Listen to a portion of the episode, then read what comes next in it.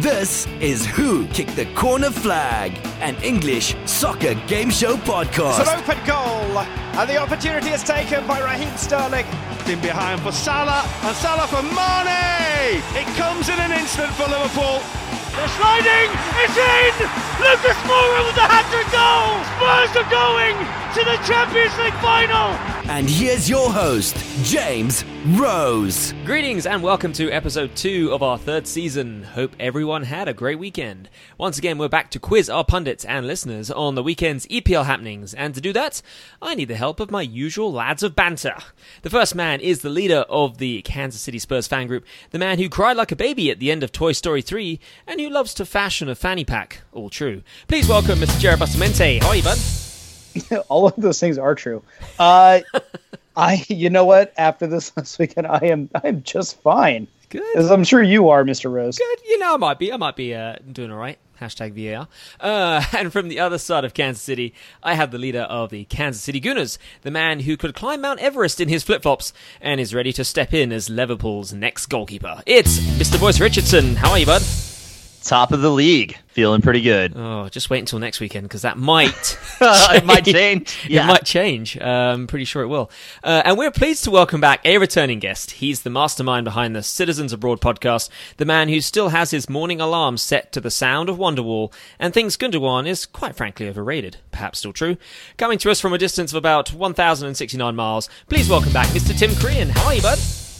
I'm doing okay, but uh, you know, I was worried that as a Tottenham fan, you were going to invite me on the podcast, and at the last minute, take it away from me and uh, and cancel. So I'm glad that we got to do this. I was going to run a VAR check and just make sure that there was no uh, no foul play there. Right, let's go ahead and kick off with our first round of Question of the Match, the contest where each person gets a statistical question from the most significant weekend fixtures. Three points on offer for a correct answer, and here are this week's categories. VAR strikes the citizens again. Chelsea get foxed. The Wolves snatch a point. So, Tim, as our guest, you get to go first and go and pick a category for us. uh, let's let's let's take the city VAR category Let's- as long as we're gonna just pull the band-aid right off. Let's rip it off. say, let's open that box. Man City get VAR'd against Spurs again as the last minute Gabriel Jesus winner is chalked off for a handball. Final score was 2 to 2. Uh, Tim, your quiz question from this one How many total shots did Manchester City register in this game? Was it 24, 26, or 30?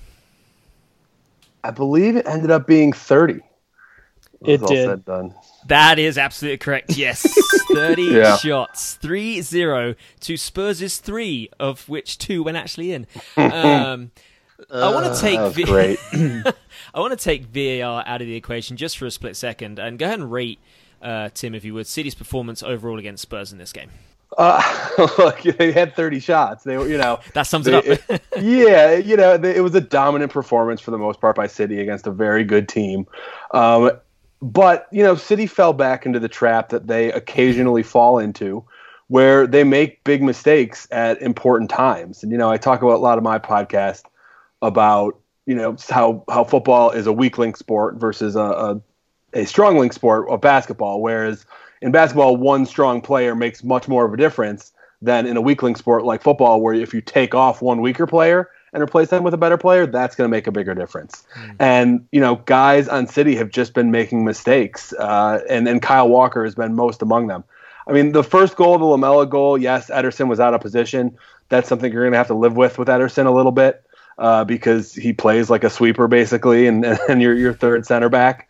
And so I'm not so upset with the positioning there. It was more no one stopped the ball there. And and Rodri and a couple other guys had the opportunity to go up and stop the ball, and they didn't. They just let Lamela walk in and shoot. But the the set pieces are the thing that just keeps continuing to kill City uh, over and over again. And it's it's you know Walker just wasn't paying attention. He was staring directly at the the corner taker, and he let his man get right behind him and put it in. So, all in all, you can't be upset. I mean, I think Pep after the game called it City's best performance ever. And someone said, "Is that really true?" He's like, "Well, maybe not ever, but it was, you know, it was It pretty was- good." It was one of those. And now let me go ahead and throw back in VAR. Now, I can't remember your stance on VAR, but after the result that was, uh, would you say it needs some fine tuning, perhaps? Yeah, I mean, you know, I've been pretty wishy-washy on it to be honest. Uh, you know, I, I thought that if utilized correctly, it would be it would be okay and, and stuff. And and look, I'm not, you know, taking the results out of it. It's more about what it's doing to kind of the the flow and the just the natural kind of momentum of the game. Right. Is that you know from the first week when it when it took off uh, a penalty save and, and really kind of reversed the game there and in City's favor to this week where you know you, as a fan you can't even celebrate anymore. And and that's part of the problem with the NFL and and with uh, basketball too with all these replays in the at the last few minutes and stuff is you don't even know when a touchdown's a touchdown or when a goal is a goal. You have to wait and, and have the have the replay confirm it. And it's it's getting ridiculous. And to have to have it happen in these two weeks in this way to City has been has been upsetting. And look, you know, I understand that no one wants to hear a City fan complain too much about things going against us, uh, as as things have gone relatively well the last uh, decade or so. Sure. But at the end of the day, you know, VAR, I think they're going to need to tweak it. They're going to need to put in some more kind of uh, clearly defined rules about how to make a decision. Because I mean, for my money, that ball glancing off Laporte hand, Laporte's hand, whether it was him or the defender, I, mean, I don't think that was a clear and obvious enough uh, thing to take away the the goal from him. So there's that. And then why didn't they replay uh, Lamela tackling uh, Rodri? I think it was. I thought you might bring that on up. the Yeah. early on. You know, well that's I mean that's the point. They're going to have to figure something out about that because you know whether it's a coach's challenge or, or something. You know, the, the NFL is kind of fine tuned over the years. You, you got to figure that out because to have two opposite ends of the spectrum like that happen, the, the VAR doesn't show up in a big moment like that on the one hand, and it does on the back end is is really really frustrating. Now, Jared, we know exactly how you feel about VAR, but uh, again, taking it out of the equation here just temporarily, uh, Spurs' performance against City here, were you somewhat pleased, disappointed? how would you evaluate it? I mean, if I'm looking results oriented, I'm elated, right? Um, it was a uh, a bit of a defensive posture from Poch, uh, kind of coming into the Etihad, which I mean, it's hard to argue against that. Uh, I would I would wonder why we'd leave. I mean, for for God's sake, Raheem Sterling scoring on a header on the backside is inexcusable. Yep. I don't care who you are. Uh, uh, and you know, Kyle Walker Peters watching the you know the paint on the lines dry on that. Um, and it's hard to argue with the uh, substitution. Uh, I think it took 19 seconds for Lucas to score when he came on. I think Uh, that sounds about but- right. Yep. Uh, It was reminiscent of that time that Nicklas Bendtner came on against Spurs. it's not all about you, man. Uh, Yes, so I intelligent substitutions. I really enjoyed, uh, you know, starting Coco.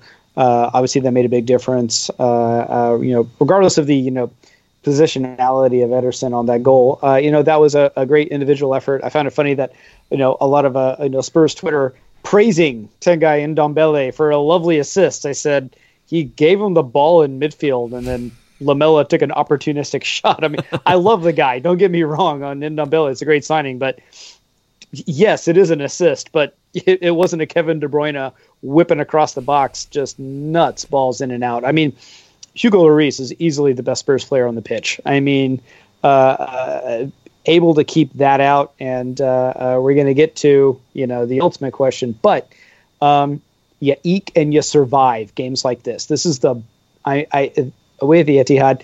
That's a win. I'm sorry uh, to scrape a point. I mean, we we were texting on the group chat. You know, I, I you know I think Boyce said it best. I mean that that is something that I think few teams are going to come away with, and it was by the skin of our teeth, not without a little bit of luck. mm-hmm. So let's talk about what really we're here to talk about. uh, yeah, go ahead. if we're going to talk about VAR, I just have a quick point to make before you throw it to Boyce. Sure, sure, Um, go ahead. So, to Tim's point, the problem is now we have rules that are being instituted the same year as we have VAR review for the purpose of VAR. This is the very first time that we have a new uh, uh, we have a new handball law Yes. where it is was effectively written by a center back that said it doesn't matter intent doesn't matter if you gain an advantage any goal that is produced by and through a handball deliberate or otherwise it is called back. That's insane to me. Fernando Llorente's goal in the Champions League is a goal. However, if we apply this uh, uh, uh, analysis to that goal last year, it's not. And that's crazy to me. Like, I, I disagree with Tim a little bit. It 100% came off Laporte's hand, but them's the breaks. I mean, it fell right to Gabo Jesus. and he made a great touch, made his own space, and it was a great finish. I mean, this is what this is what we're talking about. This is going to be the problem. Mm-hmm. I mean, this rule is not enforceable without VAR, and that is what bothers me. They did this on purpose, and now we are going to go frame by frame in HD to figure out if something came off the hand. What's odd to me is that this was still the standard that was used, despite the fact that Hugo Lloris stopped this penalty that Aguero took last season uh, in the uh, uh, Champions League quarterfinal, where Danny Rose goes to ground, ball goes off his leg, up and into his arm. Well, what are you supposed to do to that? Mm-hmm. And, and that this this is the problem that I have is we are I agree with Tim. We are moving towards the NFL NBA because now we're starting to institute rules that are only enforceable with VAR. And that is why the definition of a catch that nobody understands has to be articulated in frame by frame moments uh, yeah. that Dez Bryant still is angry about. But mm. This is the problem with VAR. And I tell you, it's going to come back and bite Spurs. And I long to rant against VAR when we've been screwed because it's coming. Jared just couldn't chant VAR in the Spurs bar even after the fact that the result came in. He couldn't do it. He couldn't, I couldn't. I couldn't. he couldn't do it. All right, boys, let's get uh, your thoughts on this uh, whole charade of VAR and uh, the game between City and Spurs. Oh wait, I'm on this podcast. Yeah, it's it's me. Yeah, because yeah, hi boys. Want to talk you? more about Nicklas Bendtner? You could do that, dude. I would. I would love to do that. I mean, I, I think Jared's point's actually well taken, which is the fact that you've entered into a rule book right now where 90 to 95% of the world isn't operating with VAR in place and FIFA is still trying to legislate an original rule book that's equally applicable to both and it simply doesn't work. This handball rule is ridiculous and I, and I think you know VAR really only serves the the primary purpose of identifying the host of flaws that presently exist in FIFA's rule book. This handball rule being one of them.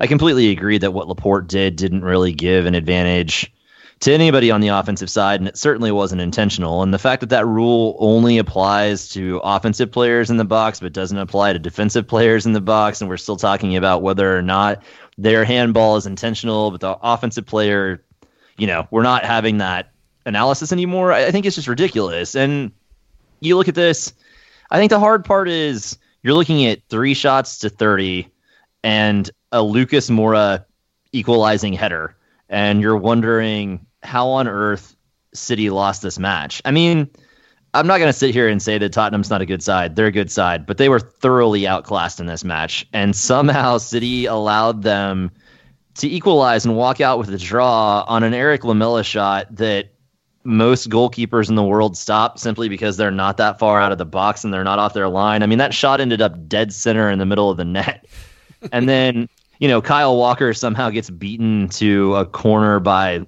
Lucas Moura, who I'm assuming was one of the shortest players on the pitch. As far as VAR is concerned, you get what you get, right? I mean, I'm not. It's inarguable that the call was called correctly pursuant to the rule book. It's just a question of whether or not we're comfortable with what the rule book presently says. And I, you know, I would argue that most of us aren't. I think the offside rule needs reworked when a player's, you know, hanging arm is somehow across a line and that's an advantage and we're talking about it you know i mean we're losing the point of what the rule was originally legislating for and to jared's point i mean arsenal had a goal ruled out this weekend but it was originally ruled out as offside by the side official so it's not something where it actually cost the team a goal but it's inevitable that it's going to happen i mean yeah. at this point spurs have used up almost all of their nine lives as far as var is concerned and they're destined for this ridiculous post 70 minute form that they had to be outclassed by Mike Dean in the VAR booth or something along those lines. It, it, it's frustrating, but it's not going to get any better until you fix what the root cause is. You know what I mean? Like, yeah. I, we're going to have a rough season in 1920 purely because we're not going to change any of the rules. And for the time that we're not changing any of the rules, we're living in a VAR society with an old school rule book. And you just can't legislate for that right now until hopefully heads get together over the summer and attempt to fix it. Uh, let's go ahead and move on, guys. We have two topics still to guess, uh, or still to talk about. And Boyce, you're going to take the lead on this one. So we have Chelsea get foxed and the Wolves snatch a point. Which one would you like? I'm going to take the infinitely more hilarious Wolverhampton equalizer today with, unless Paul Pogba wants to take this category from from me. Paul, Paul, no, he's not here. Uh, uh, apparently, he, he's going to give that one to Rashford. Love it. Man United return to familiar form as Pogba misses a penalty, and the points end up shared. The final score is one to one. All right, boys, your question with this one: Wolves are now unbeaten in how many games against Manchester United? Two, three, or four? I think it's three. Ooh, unlucky, but no, it is four. Would you believe four. it? Today was the Damn fourth. Yeah, these are two that I knew. I'm screwed on this. um, so, boys, so we're seeing the true United now, uh, based off obviously from last week's Chelsea result, or were Wolves just that strong against them? I think you're seeing the true United, and I think what you're really seeing out of this, in sort of the byproduct of all of this, is the fact that Chelsea are terrible. We're probably going to talk about it a little bit later in the next category, but Chelsea just aren't very good. And I think that the byproduct, you know, the reality of the 4 0 victory that United had last week was the fact that Chelsea are just bad. Uh, you know, it, the idea that Willian took over Hazard's number 10 is preposterous. But when it comes to United, I think when you look at the penalty kick today, where last week Pogba wanted to take it, Rashford took it from him, stroked it into the back of the net, clear as day, incredible penalty. And today Pogba gets the penalty where, you know, the analysis for the match today was that it was a clear penalty. Stone Cold would have given it every time. In my eyes, it looked like a dive. There's very little contact on Pogba's leg, and he jumps up and over it and goes to ground. But regardless of that, the fact that he won and then he took the ball from Rashford, it was a fine penalty kick. It was on frame, but you've just got to give it to Rui Patricio, I think. But I think the bigger thing that comes out of this is that just like the United midfield has a black hole there in terms of no real quality and they're like the land of misfit toys that don't actually fit together. There's no leadership on that team. Yeah. You know, Ole Gunnar Solskjaer is just sitting on the sidelines while Paul Paul is like legislating with Marcus Rashford about who's going to take this actual penalty kick. And then you know, he misses it or he gets blocked. And it, it's just, it's kind of Manchester United in a vacuum, right? Where it's just lawless. Yeah. They gave up Lukaku because they wanted to get rid of him. They're about to give up Alexis because they want to get rid of him. They're Scott. They're starting Scott McTominay and a whole host of youngsters forward and in the midfield because they don't have any real quality, and they went out and spent a lot in the defense. And unquestionably, with Wan-Bissaka you know, they're better on the right than they were before, but that's not exactly what they needed. They needed midfield cohesiveness. You could have used the same back line from last year's Manchester United squad and added any semblance of sanity in the middle of the park and been just fine. But instead, Ed Woodward just decided that he was going to do whatever in the world he wanted to and overspend on the most ridiculous $80 million center back purchase, perhaps in the world, which you know, you're looking at Harry Maguire. The fact that that kid is now the most expensive center back purchase in the history of world football is insane to me.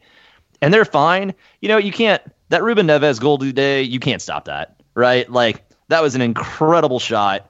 Absolutely, just insane. What you know, he the close touch, the ability to be able to just touch the ball off to the side and then stroke that ball into the upper right hand corner, the upper right, you know, the ninety. Just insane. You know, you can't really blame that on the United defense, but the reality is Chelsea are bad. The United midfield is bad.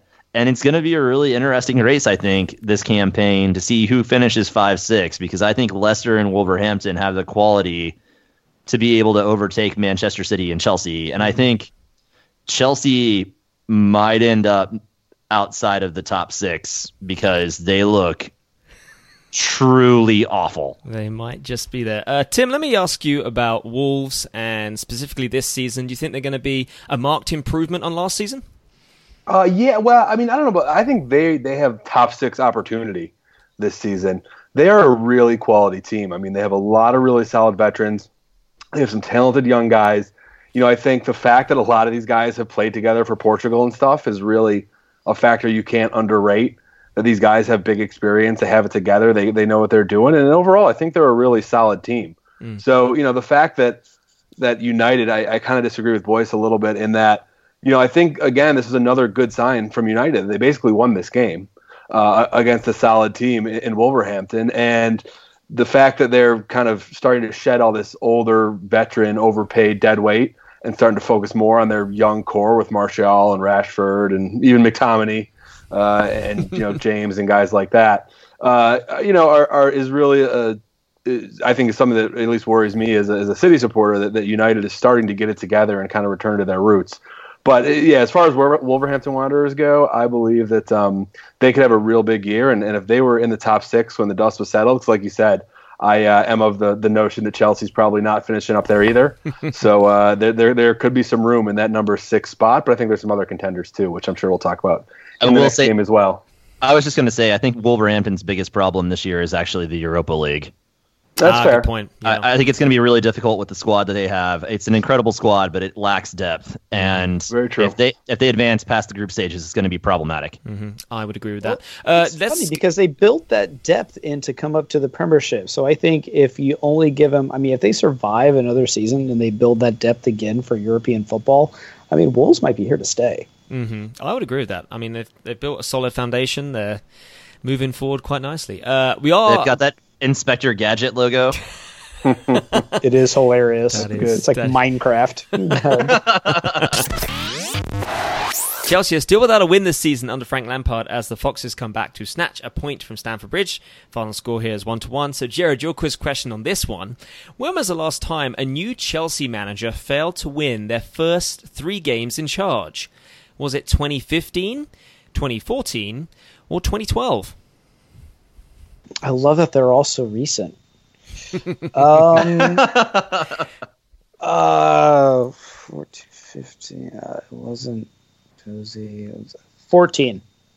Oh, unlucky. No, it was 2012. Rafael Benitez, poor guy. Benitez. Oh. Yeah. he knew it all along. Um, so, Jared, why isn't this Chelsea team performing as expected? Who cares? I love it. Oh my god! I think we oh, can all agree on that god. one. Everything going it's, wrong. It's I mean, beautiful. Yep. It's so great. Oh my god! Like so. Unity, Unity on the podcast. yeah, yeah. We're all Absolutely. we're all pulling in the same direction on this one. No, it's um you know, we have various predictions on how long Frankie football is going to last. I still say he's out by Christmas. I mean, this is still world football, right? Um, and Chelsea still fancy themselves as a world football club, which, you know, they've got the trophies to prove it. Can't argue with that. But, uh, you know, it is just remarkable to me the how incongruent Chelsea's coverage is now in America with Christian Pulisic, which as a, you know, as an American football fan, you're like, you're jazzed, right? I mean, having a you know have an American in the Prem and all that is great. Um, you'd rather have him on a functional team. Um, it was a lot of fun. He was on Borussia Dortmund, but uh, so you have the camera on him for like every stick of gum you choose, uh, while just the fire is raging behind him and just beams collapsing. But meanwhile, the Golden Boy is still doing fine. I mean, I I don't think it's going to do any harm to Christian Pulisic to, you know to you know have a run out in a very physical league that the Prem is. But I mean, it is. I I'm a little surprised that you remove Eden Hazard as a world talent. Obviously, there's no doubt about it. But I mean, does that really render Pedro and N'Golo Kante just completely inept? I I don't know. I mean, it took an actual gift from Kasper Schmeichel for Mount to put one away. Every other Chelsea attempt, if you saw this, might as well have been a pass back, including, uh, you know, a friend of the pod, Olivier Giroud, who was just, you know, doing doing the Foxes a solid and just heading those balls back. Um, some things that could have gone the other way. I don't know if you saw like the first 30 seconds of this match. Uh, Pedro fires one into the side netting that mm-hmm, he actually, yeah. uh, I've seen him score that goal against Spurs often and breaking my heart. Um, so I, I'm not quite in my you know midseason where you know these this is this is a game has a little bit of luck and then maybe you can go one way or another. But boy, um, I it's going to be interesting to see what Frank Lampard does after this. Mm-hmm. he's not going to be around for a while. But you know, I saw a thing where it was you know privilege as Frank Lampard managing Chelsea with no experience, right? I mean, that's that's what this is, and I'm beginning to come around to you know Boyce's uh, uh, argument that they just picked a beloved talisman and said, "Look, you do this so we can sell jerseys, let's get through the transfer ban, and then we'll bring someone in who actually has like tactics. Because right now, I guarantee you, Frank Lampard is sitting there like halftime with the Bourbon Bowl, going, and got an idea, and that's pretty much the Chelsea playbook. Tim, what are your thoughts on uh, Frank Lampard and his uh, his long reign at Chelsea? How long is it? yeah, I mean, you know, obviously, uh, you don't want to talk bad about Man City and NYCFC legend Frank Lampard but uh, but uh, yeah, wow. I, I, do think he is. Uh, he is yeah, you guys don't remember him like that? Uh, that's weird. Uh, yeah, he is a he's a guy that I don't think is long for this thing. And like you said, I think for Pulisic, it's uh, it's great that he made it to the, the top level of world football here. But the fact that he is in this uh, situation where he's going to have a new manager in the next two years is not a great thing. And that uh, you know, I don't think Lampard is going to know how to get the best out of him or anyone on that squad. Um, let's and, let's be honest though, as far as Pulisic is concerned, that this is just like normal for him, right? Like this is like the UN's or the U.S. men's national team. Like, this is exactly what he's used to. Like that's fair. Maybe that's a good uh, Twitter poll for you guys. Which is a bigger tire fire, the U.S. national team or Chelsea? I'll get on it. I can't wait for Lampard to manage the U.S. men's national team. It's gonna be awesome. Yeah, it's probably good. NYCFC legend. Uh, oh, Frank man. Lampard will probably be there soon. God love it. Uh, but uh, the, the only other thing I'll say is that you know don't don't sleep on Leicester here. Some top six potential too. Again, with that spot opening up uh, with Chelsea, I think Brendan Rodgers is a really good coach. I think there's a lot of talent on that team, and they showed uh, you know a lot of fight battling back late. And I, you know if they uh, they they should have won it overall in the run of play they had in the second half. There, I only really tuned in for the second half, but they were phenomenal. I thought. I think I agree. I think those last ten minutes, especially, it was just Leicester firing one after the other. One mm-hmm. of those should have gone in, but uh, alas, it was not to be.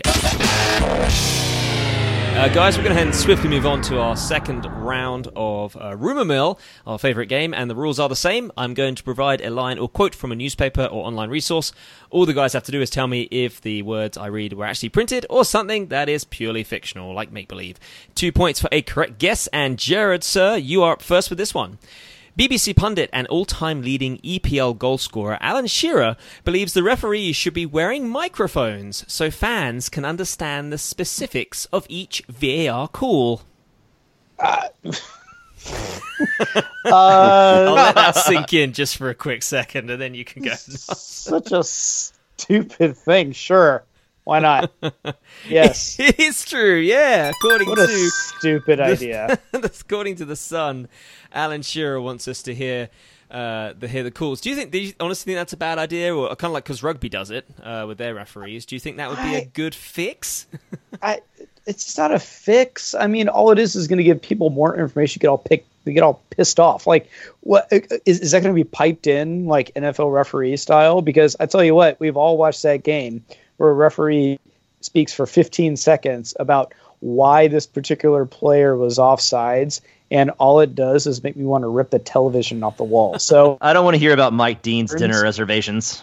That's what I'm saying, man. Like no one is going to care nor track. If somebody had me mic'd up at my job for decisions that I'm making all day long, oh my god, no, great. thank you, no, awesome. thank you. Uh, boy, Spud, this next one's for you. Arsenal stars Mesut Ozil and Sead Kolasinac are now said to be caught up in a gangland turf war after their carjacking incident two weeks ago. I mean, first and foremost, I'm gonna FOIA all of Jared's records now that I've that I've learned about that. But yes, that's true. I don't know how that they they got up involved in a gang war over, I believe, a watch originally, and now uh, now things have gone haywire. But as per usual, when it comes to a home match against Burnley or really any match, Mesut Ozil came down ill. Regardless, it wasn't back issues; it was ill. Uh, but yes, that is true, boys. So that'll get you those two. Points. His immune system is worrying. Like he needs to check those T cells. See some kind of doctor. Uh, Tim Bud, this last one is for you. Manchester City manager Pep Guardiola believes Tottenham are the second best team in Europe. Uh, I, you know, I didn't read that specifically, but uh, he does always respect Tottenham, and he loves to, uh, I think, uh, tweak Liverpool a, a lot when he can. So I'm going to go with true. Yeah, it is true. Nice work on that, bud, and that'll get you those two points. All of them are true this week, guys. That's uh, I think that's a pod first. Uh, but anyway, Pep Guardiola, you believe that's what he thinks of Tottenham, or I think he might have suggested he maybe kind of jostling around at Liverpool there a little bit. Yeah, I think he likes to take shots. I think a lot of it's head games. Um, but I will say that even this lineup showed I was I was a little um, upset when it first came out that there was kind of they played with two more holding midfielders. He always treats Tottenham with a little more respect than he treats most clubs, and it's come back to bite him, bite him a few times. So mm-hmm. he, he may believe that deep down. We finished second in the Champions League. That is objectively true. They were the second best team in Europe, for the record. That's You true. barely It's made it out of the group stage. Fact. I love that. I, hey, made it I'm- out of the group stage. I can't hear you from the Europa League. Sorry, bud. You have to you, you- you have to tune in next week. It's cool. You'll be back with us in a few months. Oh god, I'm gonna keep this. I one. like how I like how in Boyce's world, Arsenal stays in the Europa League and Tottenham join them, not coming back up. That I mean, that proves that I've won, dude. you cannot advance to the Champions League from Oh, Europa's League. Europa League your season. That's not how That's it it. works. You can I've already- I've got my sound bite. Cut the check, James.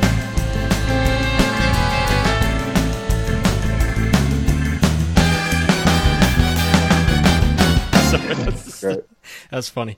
Uh, all right, guys, let's uh, keep this together. Uh, let's get and move on to our last game, which is, of course, a round of player profile. So the same rules as apply. I'll provide five different clues to a Premier League player, each clue easier than the last. The first person to shout their name and correctly guess said player wins those points, but you only get one guess, as an incorrect shot will freeze you out. This week's category is titled Defenders, which, as you can probably guess, this translates to players who are considered defenders within the beautiful game. Guys, ready to do this? Oh, Ready? sure. Oh yeah. Uh, player number one once played for Celtic. Tim, Boyce. Yes, Tim. Virgil van Dijk. Bam! Someone's done their homework. Yes, that is absolutely correct, and that'll get you those two points. Uh, the other two clues were: is 28 years old, wears the number four shirt, cost his current club 75 million. First name is Virgil. Virgil van Dijk. Nice work on that, Tim. All right, player number two is an Englishman. Plays for Manchester United. Boyce. Yes, Boyce. Feel like this is going to be a trick question, and that's fine. I'm still going to go with Harry Maguire. That was a trap. You fell into it. Nice work there. Uh, no, it is not. Jared. Harry Maguire. yes, yes, Jared. Phil Jones. You fell into the other trap because it's not Phil Jones. No! so, Tim, sit back, relax, bud. These last Yeah. clues are for you. Uh, is 24 years of age, used to play for Southampton. First name is Luke. Luke Shaw. Bam, there it is. Yes, that is absolutely correct, and we'll get you those two points. Nice work on that. Uh, this is what we always do when there's a guest on the pod. Jared, Yeah, just, fall uh, apart, falling apart. Oh, like people are going to be like, "Why are Boyce and Jared the people that are actually on this podcast?" That, shh, don't let them know.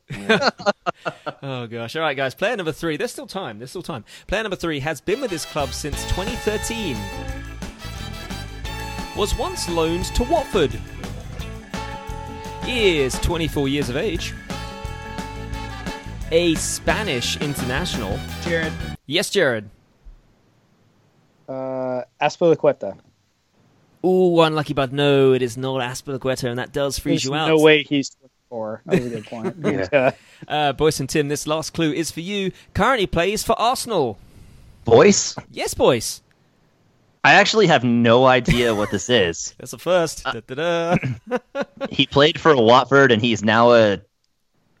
Oh man, I have no idea. All right, well, Uh, that that will officially freeze you out on time wait, delays. hold on. Uh, Sokratis. I don't know. No, No. that's it. It's uh, it's time's gone. Tim, what do you think? Any guesses?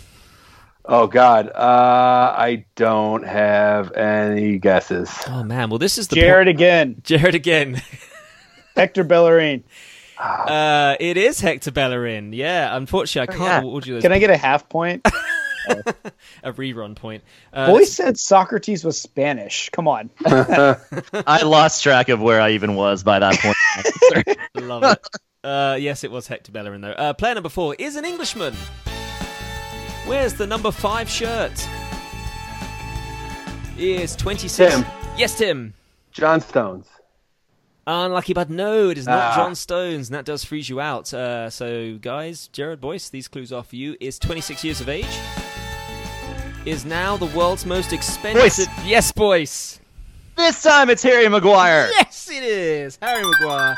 He got it that time round. Yes, that is absolutely correct, and I'll get you those two points. Uh, so, yeah, he is the world's most expensive defender. First name is Harry, not quite the wizard that we thought he would be. Uh, the last player of this game is a Brazilian international. He is 32 years of age. Tim. Yes, Tim. David Luiz. Ooh, bam, sir. That was impressive. Yes, that is absolutely wow. correct. I was gonna guess that, and then I got poached. You got poached. There it is. Too slow. I was going to say Sokratis. Yeah, Oh, that was my second guess. Love it. The other clues to this one: once played for Paris Saint Germain, now plays for a London club. First name is David. David Luiz. Uh, so nice work on that, Tim. All right, guys, that is the quiz for today, and the final scores. Jared, sir, you came away with two points. Boyce came away with four, but Sir Tim, congratulations once again. You have stormed this quiz with an impressive ten points. Sir, how do you feel? Oh, I feel great. I feel uh, like no one's going to take this one away from me, like uh, the last couple matches against Tottenham. You're starting to feel like a Manchester City, literally. You know, there's all these wins that you're locking up. This is uh, it's pretty crazy stuff. But uh, no, Yeah. thanks, Tim, and congratulations once again. Uh, and as we always have you do, go and tell us a little bit more about your uh, your podcast. Yeah, the Citizen Abroad, a Manchester City focused podcast uh, from right here in uh, just outside New York City in the United States. And uh, we talk about all things Man City. We dive deep after uh, every match, talk about uh, what went well for the most part, what went wrong occasionally, and uh, and what ref uh, messed us with us uh, this week. So, but no, you can reach, uh, you can see that uh, the Citizen Abroad podcast on any platform you get podcasts for the most part. And then uh, follow me on Twitter at Citizen Podcast, C I T Y Z E N Podcast. And the email is citizenabroad at gmail.com. Very cool, man. Very cool. Thanks again. Uh, now, before I sign off, uh, I want to say a quick thank you to Drew Pels and Alex Sanchez, uh, who recently became our first Patreon members. And since they're now members, they did have the opportunity to ask some questions. So strap in, boys and Jared. These are pretty wild. Uh, Alex asks, Alex asks, is VAR the problem, or have the rules not been properly adjusted to accommodate for what is a clear and obvious error? Uh, so, Jared, why don't you kick us off with that one? I boy, uh, to me, this is a chicken or egg uh, question here. Um, I don't think there was enough of an effort to circumvent incorrect decisions before we instituted VAR. I feel like the entire time we dealt with the same rule book, and then they gave uh, uh, uh, assistant referees and uh, uh, centers headphones where they could talk to one another, and then that was it. Uh, so for me, I still stand by throwing uh, you know two more officials uh, at the end line uh, uh, to only call situations in the box. Um, but that being said, if you're going to have a review system, you need a standard. Uh, and I think the clear and obvious standard uh, is uh, uh, as best that we can kind of work with. Um, and like anything, it's going to be growing pains because you know we're going to come back to leagues that have already instituted these things: NFL, MLB, basketball. Um, we're going to learn what that is. Uh, you know, I, I always reference out, you know, that Dez Bryant catch. I still, to this day, how was that not a catch? I don't understand. uh, but applying that, you know, as as we get more rules like this new handball law uh, that are articulated in the realm VAR, I do think that we're going to get a little, uh, uh, uh, you know, kind of separation here. It's just going to make the game, as Tim said, a lot slower um, and a lot less fun. Boyce? I refer to my earlier answer. I think that the reality is that when you have a very limited part of the world that's using VAR and the same rule book that's equally applicable throughout the entire international sphere, that it's difficult because you're using laser focus and HD repeats and or reviews in order to be able to determine whether or not there was a partial glance of a ball off a hand. And I think in the end, to everybody else's point, you're going to need a rule book that applies to places that are using VAR and a rule book that applies to people that are relying entirely upon eyeline calls from officials. Because, again, what happened this weekend, Uh, it's absolutely ridiculous in terms of the result because it didn't change anything and it really didn't even give that great of an advantage. And again, the fact that it's not equally applicable to defensive and offensive players is ridiculous. But until you improve the rule book with VAR in mind, we're going to have a really long season filled with calls that are technically correct but are subjectively frustrating. Mm-hmm. And then Drew Pels' question Jared, under what circumstances would you say I hate Spurs and the same for Boyce for Arsenal? I literally Wow. say it every week. I was about to say, I feel like I'm pretty, uh, pretty even. Um, honestly, it would have to do with transfer practices. Um, Love it. uh, it that to me is tra- transfer practices, uh, it it would have to do with Daniel Levy. I mean, that is the most honest, uh, really piece of heartburn that it comes down. You know, uh, you know, with Spurs, and that is knowing that uh, uh, you know he's done some phenomenal business and uh, and uh, uh, really brought some great players, and we have built this stadium and this brand and this you know second best team in Europe. Uh, but thanks, Pep. Uh, uh, we uh, if there are some very articulable things that if they go uh, uh, the way we think they're going to go, there's a problem. If Christian Eriksen leaves on no fee, that is criminal. If mm. Toby Alderweireld leaves on no fee, that is criminal. So things like that, that is the most frustrating thing for me. Uh, uh, uh, that uh, you you don't want them to be, you know, s- realize it's a business, make it happen, mm-hmm. Boyce. You know, I think primarily, if anything ever happened to Arsenal, like what happened in Portland this weekend, where the EPL or MLS as a league are allowing hate spewing groups into the stadium and the club itself aren't actually doing anything about it. Uh, that was immensely frustrating. That would be something that would be high level for me and being really pissed off at Arsenal. But uh, you know, beyond that, I think I lived through it, right? Like that's so, I think that's what we all do. yeah. yeah. I know. I mean, I, I, think in the dark times for Arsenal, eh, you know, they're still coming out of them as far as it's concerned, at least as of right now. But it, it appears a little bit more positive. So there's there's not really any ill will there yeah. now, and the the dying embers of the Wenger years and the transition out of the darkness of the even Gazidis time. In reality, it, it's hard though because you think about what the club is given, you know, I would argue, for both Jared and I in terms of the community it's given and the support and the friends and all the other like really incredible stuff that comes from overseeing a supporters group in a city, especially one in the Midwest, I think where you have an opportunity to really become close to everybody that's involved. It's kind of hard to hate that no matter what the transfer practices are or what the results are. I mean, but yeah. it's it, and I'm not sure it's ever really going to get worse in short order than it was getting beat like 8-2 by United and overrun by Liverpool. We'll see how this weekend goes. I was going to say. Uh, Tim, what about you? Uh, what circumstances would you say? I hate City. yeah, th- there's not many because they've made so many right steps uh, lately. And uh, I mean, I think that the two kind of things, you know, some kind of related to what you guys said is on the business side, you know, City uh, does a lot of things to make a lot of money. And if they start – kind of uh, their their ticket prices have gone up. They've been criticized by Vincent Kompany among others uh, for doing that a little bit. So uh, if they start making it harder to get the games over here and stuff, I might say that. And just at any point, if they go back to being kind of um, to be you know sellers and, and having to, to, to sell their top players to teams like Bayern Munich and uh, Real Madrid and, and Barcelona might make me start to uh, to get some, frustra- some frustration with them. Mm-hmm. But for the most part, uh, you know, I don't see any of that uh, on the horizon. Hopefully, so uh, I feel pretty good about my club. Feeling pretty good. I like it. Uh, well, don't forget, listeners, you too can join our Patreon to help support our weekly show. Simply go to Patreon, P-A-T-R-E-O-N dot com slash kick corner flag for more information on that. Well, guys, that does wrap up our second episode of season three. Thanks, as always, to my guests, Jared Basamente, Boyce Richardson, and to my city friend, Mr. Tim Crean. Uh, don't forget to check out our social media avenues at Kick Corner Flag on Twitter, at Kick Corner Flag on Instagram, and our Facebook page and website, kickflag.com. Thanks so much for listening, and see you next week.